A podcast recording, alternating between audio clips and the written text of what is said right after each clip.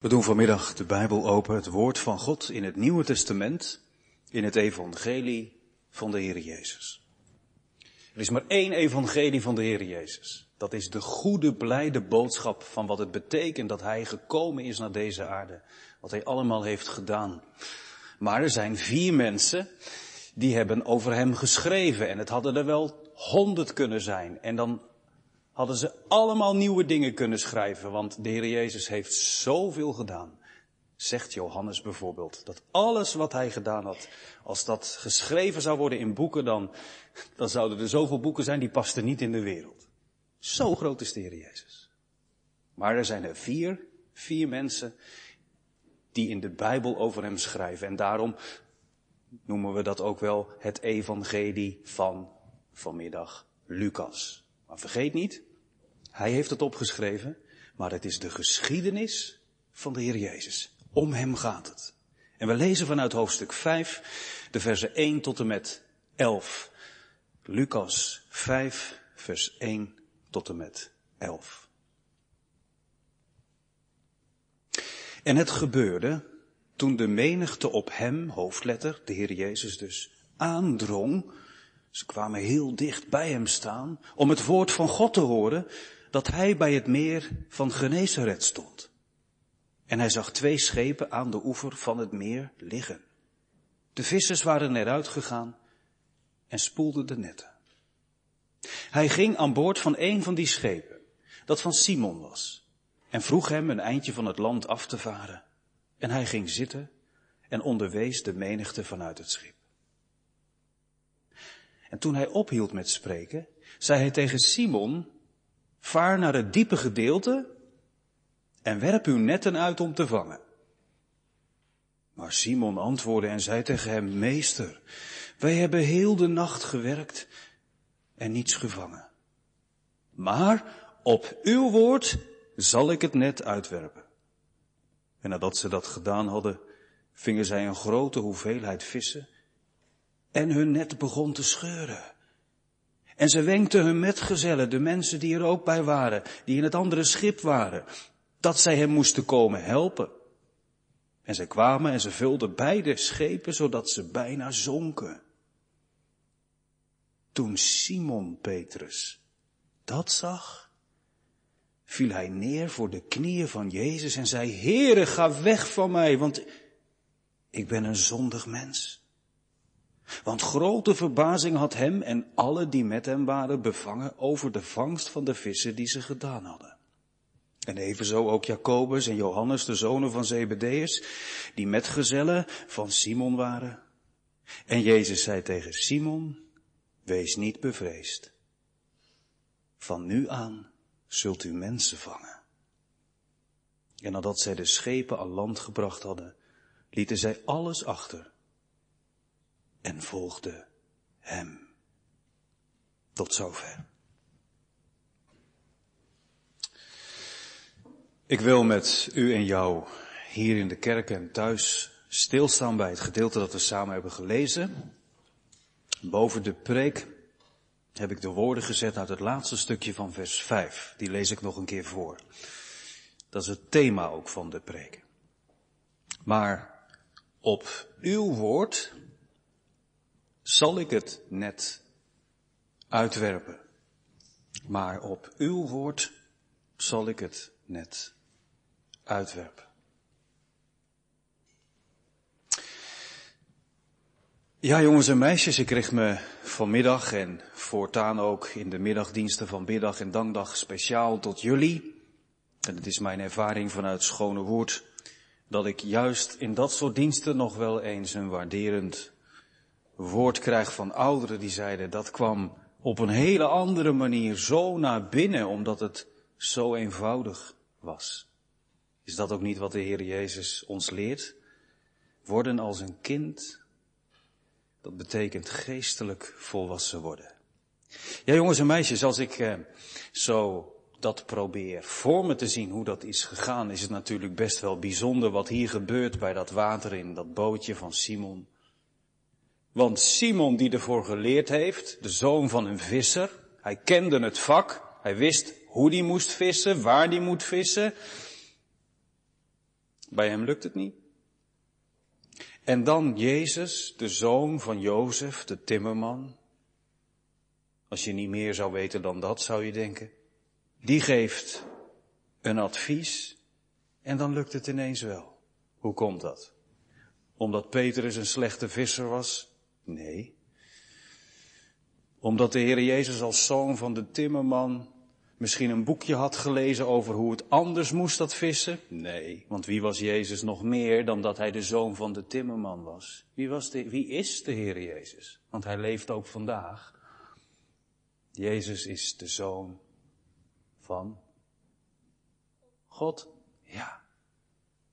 En dat betekent dat hij alles kan.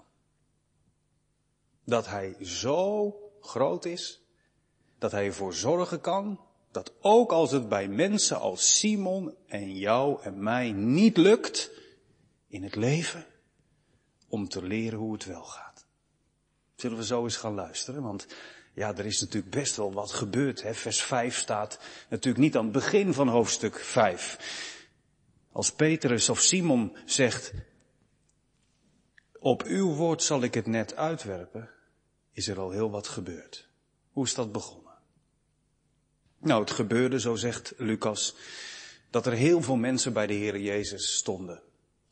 En omdat het er zoveel waren en de Heere Jezus geen microfoontje had zoals ik en er geen luidsprekers waren, waren de mensen die achteraan stonden natuurlijk aan het dringen, die wilden ook verder naar voren komen. Wat zegt hij nou eigenlijk? Want dat valt wel op, hè? Als de Heere Jezus aan het preken is, dan voelen de mensen aan, dat zijn hele andere woorden als van de schriftgeleerden en de fariseeën. Wat deze man te zeggen heeft, dat moet je horen. Dat is vanuit de hemel. En ze dringen op de Heer Jezus aan om het goed te horen. Dat is heel opvallend, want Jezus is dus niet pas begonnen met preken in het bootje van Simon, straks als hij zegt, we gaan varen, we gaan van de kant af en dan ga ik vanaf het water preken. Hij is dus al aan het preken op de oever. Zou je bijna aan voorbij lezen, maar dat staat echt in het Grieks waarin de Bijbel geschreven is. Jezus staat daar bij het meer van Genezeret. De mensen die horen dat woord van God, maar je zou inderdaad bijna zeggen, nu snap ik nog beter waarom ze het slecht kunnen horen daarachteraan. Want er zijn een paar vissers de hele boel aan het verstoren. Ze spoelen de netten. Hij ziet daar aan de oever van het meer schepen liggen. De vissers zijn eruit gegaan en ze zijn hun netten aan het schoonmaken. Vaak in die tijd van die grote, lange sleepnetten.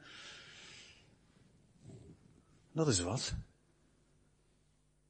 Stel je voor dat mama het even niet zag en jij hebt een rugzak meegenomen naar de kerk en een tuiltje. En je hebt voor de preek dat tuiltje even achter in de kerk of hier in het keukentje volgedaan met water en er komt allemaal vies speelgoed uit en dat ga je zitten schoonmaken terwijl ik aan het preken ben. Dan zeggen de mensen naast jou, "Sst, je kan het niet horen." En je moeder die zou misschien of je vader denken, nou dat doe je toch niet. Niet omdat de dominee zo belangrijk is hoor. Zul je dat niet vergeten, ouders en kinderen? Als je echt even een keer moet wiebelen of even wat zeggen, daar heb ik niet zoveel last van hoor. Liever dat je er heel vroeg bij bent, dan dat je er te laat bij bent. Daar heb ik niet zo last van, maar ik snap natuurlijk wel, en jij eigenlijk ook wel, dat als je echt lawaai gaat maken in de kerk, dat een beetje oneerbiedig is, omdat de Heere Jezus wat tegen jou wil zeggen. Hoe kan dat nou? Hoe kan het nou dat Simon en anderen, terwijl de Heer Jezus staat te preken, veel meer druk zijn met hun netten.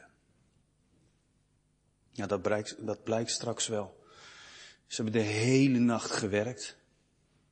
De hele nacht gevist. Maar niets gevangen. Misschien ken je dat wel. Dan zit je in de kerk. En je had je voorgenomen. En de ouderen hier en thuis kennen dat ongetwijfeld ook wel van die momenten. En dat je denkt, die preek gaat langs me heen. Dat zijn allemaal van die hoge geestelijke dingen. Dan zou de dominee niet weten dat ik gepest word op school. Dat ze weer gezegd hebben dat ik rare kleren aan had. Het lijkt wel alsof de dingen die ik in mijn leven meemaak, dat het daar niet over gaat in de preek. Soms kun je in de kerk zitten en je haakt bij voorbaat af omdat je zo bezorgd bent. Het is weer niet gelukt in je familie, in je gezin, op het bedrijf. Het kan zoveel dingen zijn in je leven, hè, dat je naar de kerk gaat en je weet, ik wil heel graag dat woord horen, dat heb ik nodig, maar soms lijkt het wel alsof dat wat in de Bijbel staat niets met jouw leven te maken heeft. En dan kan het soms zijn dat een kind nog eerlijker dan een vader of een moeder laat merken aan de Heer Jezus, zonder het oneerbiedig te bedoelen hoor. Dat je gaat zitten wiebelen. Omdat je net zoals Simon eigenlijk uitdagend laat merken, Heere, u spreekt wel over het Koninkrijk van God, maar ik heb mijn netten leeg. Hoe moet ik nou straks thuiskomen? Een hele nacht gewerkt, niets gevangen, geen inkomsten. En dan? Wat deed Jezus toen en wat doet hij vanmiddag? Vers 3. Hij ging aan boord van één van die schepen en dan heeft hij het scheepje van Simon op het oog. Zo is de Heer Jezus. Soms kan een dominee het niet laten. Het is mij nooit overkomen. Dat is niet omdat ik zo goed ben, maar omdat ik dagelijks herinnerd word aan mijn eigen jeugd. Alleen als ik kijk naar mijn kinderen. Dominees die vanaf de preekstoel dan zeggen, kan het daar even wat minder achterin? Zou Jezus dat ook doen? Boos naar Simon toelopen. Je ziet hem gaan en denkt, oh, ja nou komt het, de Zoon van God. Nou gaat hij zeggen, Simon, Simon, hoe durf je je netten te spoelen terwijl ik aan het preken ben? Had de Heer Jezus wel kunnen doen, hè? Want hoewel Simon heel verdrietig was dat het niet gelukt is met die vissen vangen. Ja, wie is hij om het tegen de Heer Jezus zo op te nemen? Maar wat doet Jezus? Hij moet bij Simon aan boord zijn. Dat zie je vaker. Hij moet door Samaria gaan. Hij moet via Jericho naar Jeruzalem. Hij heeft Simon op het oog. Hij schrijft hem niet af. Zult u dat ook niet doen? Uzelf afschrijven. Als je misschien tijden in de kerk hebt gezeten. Of thuis meeluistert. Dat is ook zo'n ding, hè? Ook een praktische toepassing. Dat juist doordat je op afstand verbonden bent. En blij dat er beeld is, maar toch. Dat de dingen om je heen veel meer ruis geven en veel meer afleiding. Dat het maar niet lijkt alsof het tot jou gericht is. En dan ineens, dan noemt de Heer Jezus vanmiddag bij wijze van spreken je naam. En hij moet bij jou in huis zijn. En hij heeft een boodschap. Tegen Simon zei hij, vaar een eindje van het land af. En dan gaat de Heer Jezus zitten.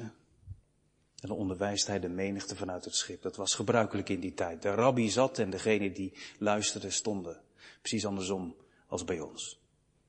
En dan is het opvallend wat Jezus te zeggen had tot al die mensen aan de overkant. Hè? Want je moet niet denken, oh nou waar is die helemaal slecht te verstaan. Want dat weten jullie toch wel hier met al dat water in de buurt. Als je in een bootje staat op het water en je roept, dan klinkt dat veel verder dan dat je op het land staat.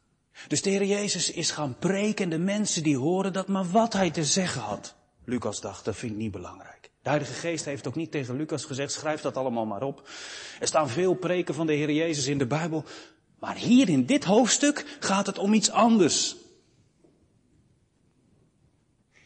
Lucas zegt, hij onderwees de mensen vanuit het schip. En toen hij ophield met spreken. Dat was een hele korte preek voor Lucas. Want het gaat om de preek van Jezus tegen Simon. Vaar naar het diepe gedeelte, werp je netten uit. Om te vissen. Toch? Dat staat er toch? Lees eens mee. Lees nog eens mee. Vers 4. Toen hij ophield met spreken, zei hij tegen Simon, vaar naar het diepe gedeelte en werp uw netten uit om te vissen. Jullie durven niet zo, denk ik. Dat zijn we ook niet zo gewend in onze diensten. Maar eigenlijk had ik gehoopt dat er iemand zei, nee, u zegt het verkeerd, dat staat er niet. Er staat niet, werp uw netten uit om te vissen. Er staat om te vangen.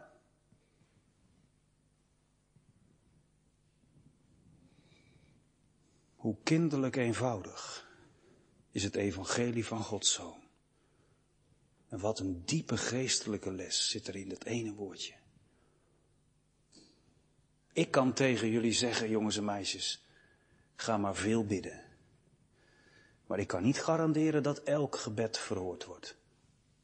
Maar als Jezus een speciaal gebed aan jou leert, dan geeft hij de garantie dat je niet alleen zult bidden, maar dat het gebed ook verhoord wordt. Dat je niet alleen zult vissen, maar ook zult vangen. Bid, zo zijn zijn eigen woorden. Vraag om te krijgen, betekent dat. Niet bidden in het wilde weg, aitio in het Grieks. Bidden om te krijgen, met het doel dat het verhoord wordt. Bid en je zult ontvangen, klopt, en er zal worden opengedaan. Dat zie je hier. Alleen, het is niet makkelijk geweest voor Simon. Want Jezus werkt niet volgens het boekje. Ben je daar ook wel eens achter gekomen? Dat je dacht, als de Heer Jezus in mijn leven iets gaat doen, dan zal het wel zo gaan en zo gaan. Of zoals mijn opa zei dat het moest gaan. Of zoals het daar geleerd wordt dat het gaat. Maar dat Jezus nogal eens de geëikte paden verlaat en dan blijkt ineens, ja wat? Het is tegen het verstand van Simon in. Het heeft geen zin om als het overdag geworden is en de zon schijnt, en al schijnt de zon niet, het is licht geworden, om dan in het diepe te gaan vissen. Overdag moet je bij de oppervlakte, bij het lage staande water, het nog eens proberen.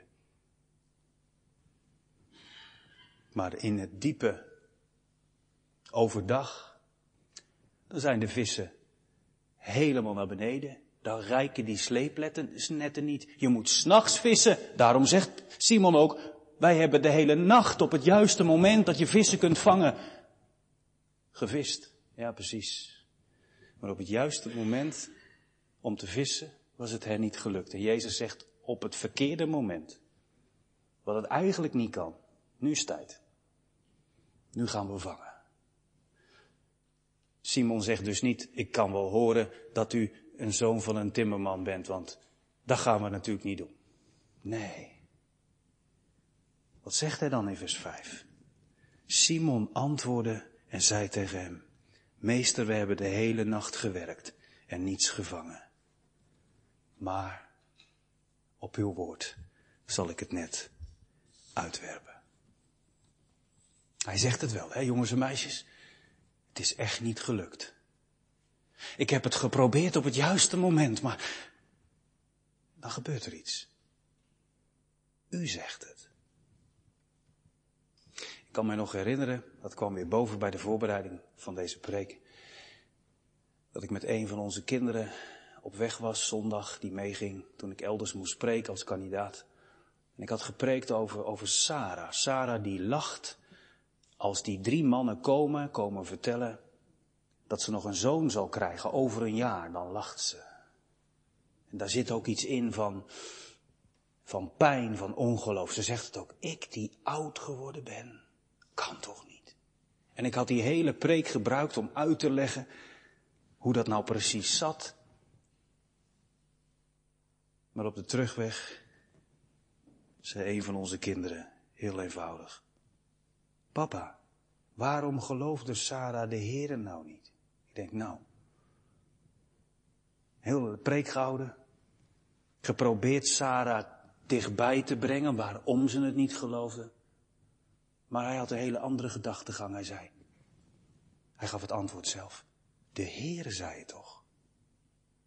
Ik denk, jongen, moet je daar nou 6 jaar theologie voor studeren?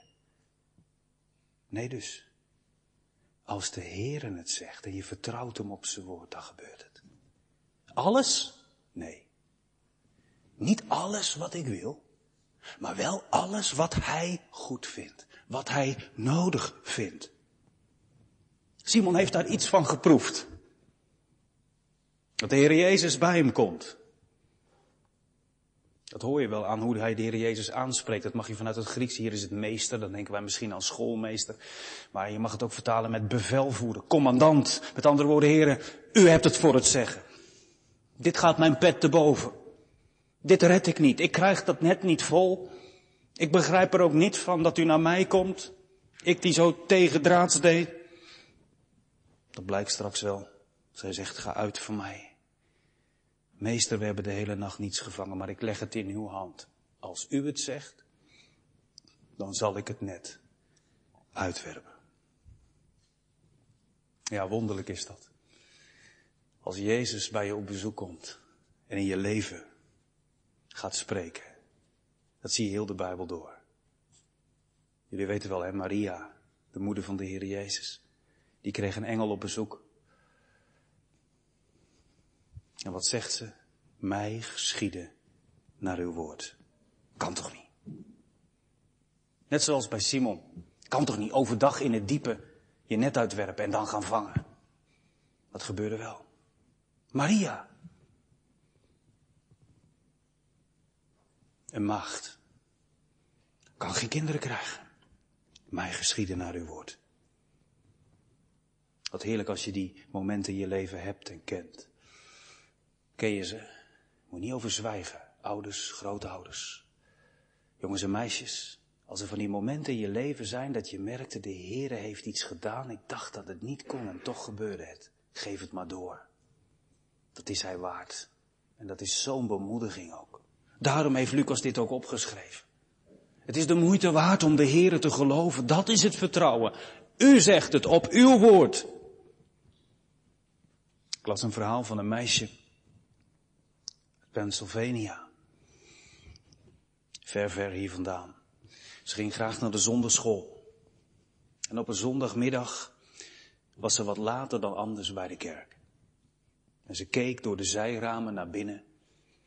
En ze zag dat het zaaltje al helemaal vol was. Vol met kinderen. En ze zag het wel, ik kan er niet meer bij. Alle stoelen zijn bezet. En verdrietig ging ze op het stoepje van de kerk zitten.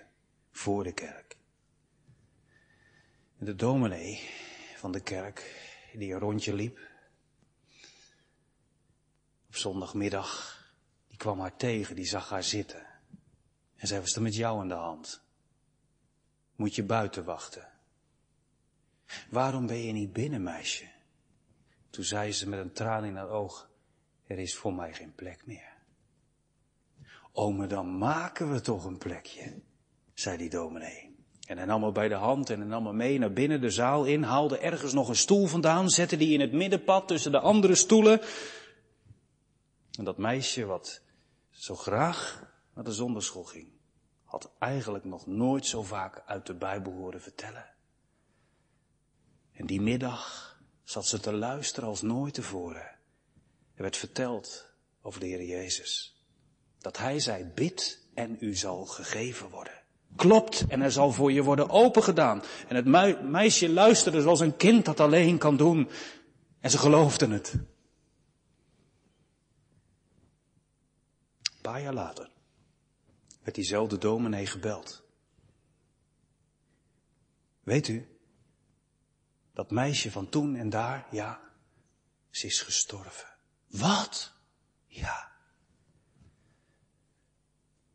En hoewel de ouders niet van de kerk waren, hebben ze gevraagd of hij de begrafenis wilde leiden. En na de dienst kreeg hij van die ouders van dat meisje een papiertje in handen gedrukt.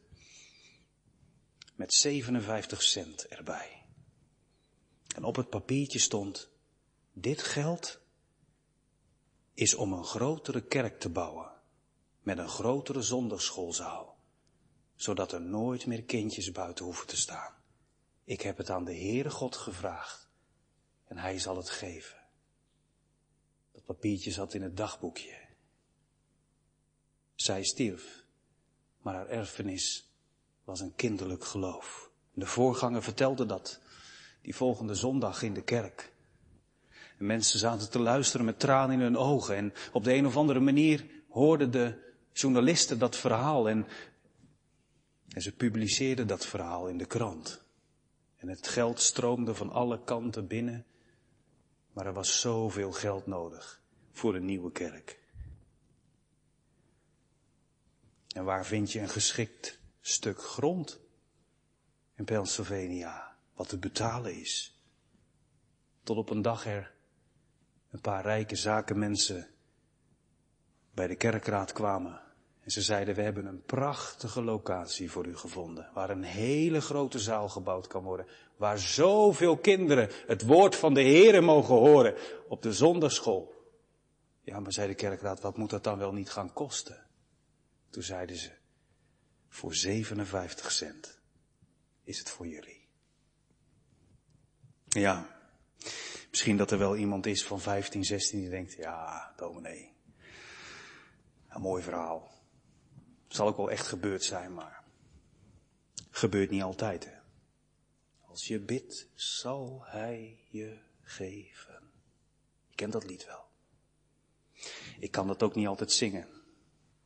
Zoals ik dat zong, zoals ik van mijn moeder hoorde, voor op de fiets of in het winkelwagentje bij Albert Heijn. Als kind kun je zingen, zo is de Heere.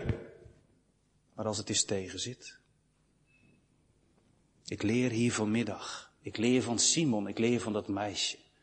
Het gaat niet altijd, nee, zoals ik wil. Maar ben je er al mee begonnen? Om in alle eenvoud het van Jezus te verwachten. Want dat gebeurt hier. Als je doet wat hij van je vraagt. Je legt je hart voor hem open. Je doet je mond wijd open. Hè, zoals we gezongen hebben. Dan zal hij het vervullen. Heb je het al gedaan? Een tijdje geleden toen ik hiervoor ging, toen zei ik dat hè, bij Psalm 81. Je hoeft niet altijd wat te zeggen. Zuchten is ook genoeg. Probeer maar eens met je mond wijd open te praten. Er komt geen fatsoenlijke zin uit, zei ik toen. En nu moet ik ook denken aan, hè, we gaan in het voorjaar dat weer zien en horen. We hoorden dat ook al in de achtertuin. Het geluid van jonge vogeltjes. Ik zag een ekster die bezig was materiaal te verzamelen voor een nestje. Als je nou zo'n nestje met jonge vogeltjes ziet, zo'n jong vogeltje, dat is meer snavel dan vogel, toch? Dat is, dat is helemaal bek, helemaal open. Want anders dan ga je dood. Je moet het van moedervogel verwachten, of van vadervogel, of hoe dat dan ook heet. Maar je begrijpt het beeld wel, toch? Dat je dat verlangen hebt, heren, wat u er ook instopt, als het maar van u is, dan komt het goed. Ook als ik het moeilijk heb op school. U weet toch, Heere God, dat ik bid of papa weer gelukkig mag worden. U weet toch dat ik bid voor dat meisje op school die zo moeilijk heeft. U weet toch wat er in mijn leven aan de hand is. U zegt het, dat ik alles van u mag vragen.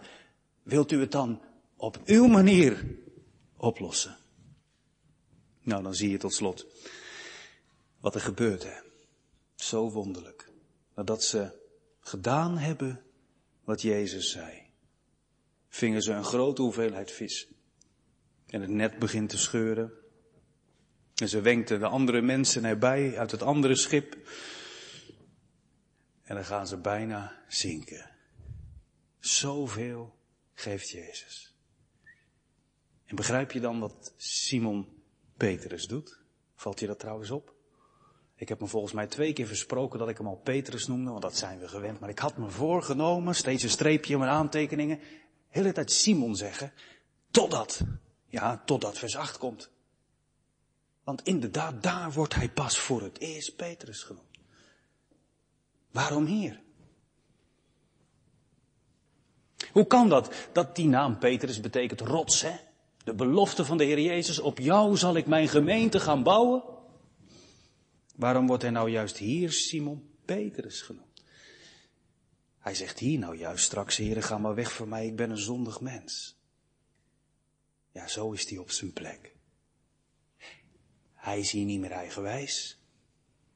Hij knielt voor Jezus. Hij zegt niet alleen, u bent de baas, maar hij laat het ook zien. Hoe kan het dan dat het zo eindigt? Misschien heb jij dat ook wel eens. Dat je moeder zei, Jan, Evi, Esther, Maarten, nou hoe je ook heet, zul je opletten. Doe nou niet dat en dat verkeerd. Dat gaat niet goed hoor. Dat je zegt, ja, ondertussen heb je het op je eigen manier gedaan.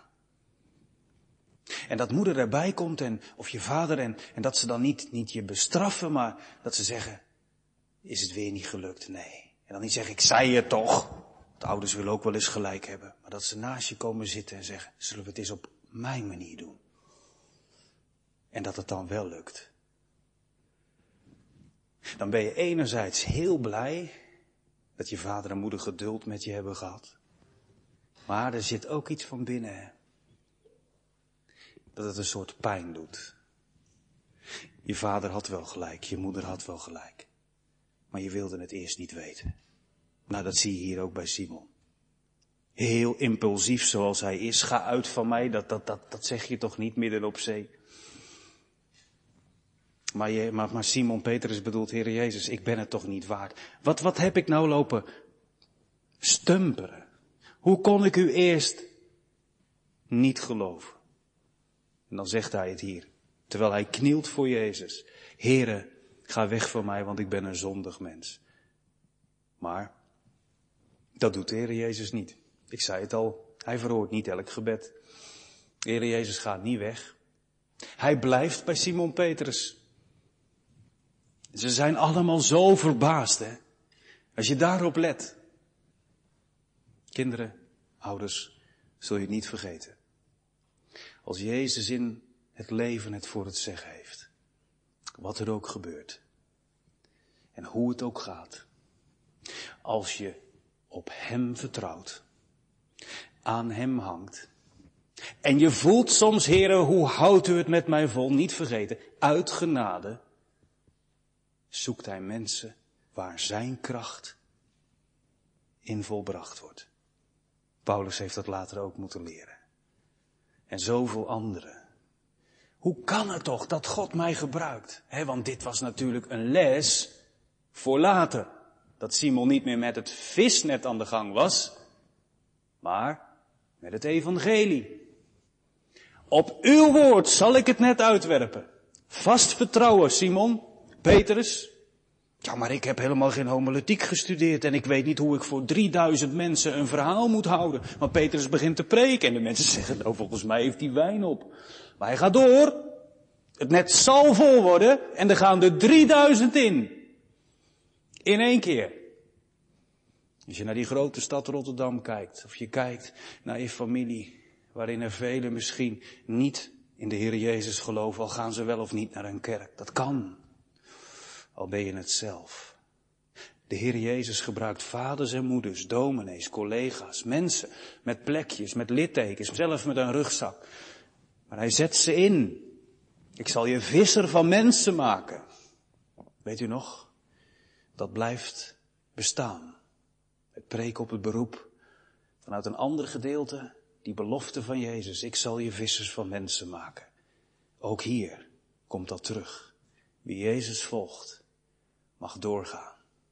En als jij het nou bent, als u het nou bent die zo vaak achter het net hebt gevist, zoveel preken hebt gehoord, waarvan je eerlijk moet zeggen, het is langs me heen gegaan. Ik ben nog steeds aan het tegenspreken. Dan opnieuw. Tot je laatste snik gaat God ermee door, hoor. Gaat dat evangelie net in de prediking uit om je te redden. Als je door de Heer Jezus gevangen wordt, dan ben je werkelijk vrij. Dat is het woord wat hier gebruikt wordt. Vissen vangen om ze in leven te houden. Bij ons is dat andersom. Als je een vis vangt, dan moet hij niet te lang op het droge spartelen, want dan is het spartelen over, dan gaat hij dood. Maar de Heer Jezus wil dat mensen uit het net van de duivel gaan en de Heer Jezus gaan dienen. Dan ben je de allergelukkigste. Dan ben je zalig, zegt de Bijbel. En als je nou denkt, kan dat ook voor mij? Moet je niet te moeilijk denken. Waar in de Bijbel staat dat het niet kan. Voor mensen die zeggen, hier ben ik. Jezus zegt het, ook vanmiddag. Laat je vangen. Zwem niet weg. Zwem alsjeblieft niet weg. Ja, ik weet het, die zijn er ook. Helaas, altijd geweest. Maar, zo las ik in een heel oud boek, waarin iemand schreef, als je uiteindelijk verloren gaat, dan ben je door een oceaan van liefde gezwommen. En in die oceaan van liefde trekt de Heer Jezus het net om je erin te krijgen. Ben jij al iemand die dat ook doet, die het doorgeeft, dat je echt gelukkig wordt als je de Heer Jezus kent? Amen.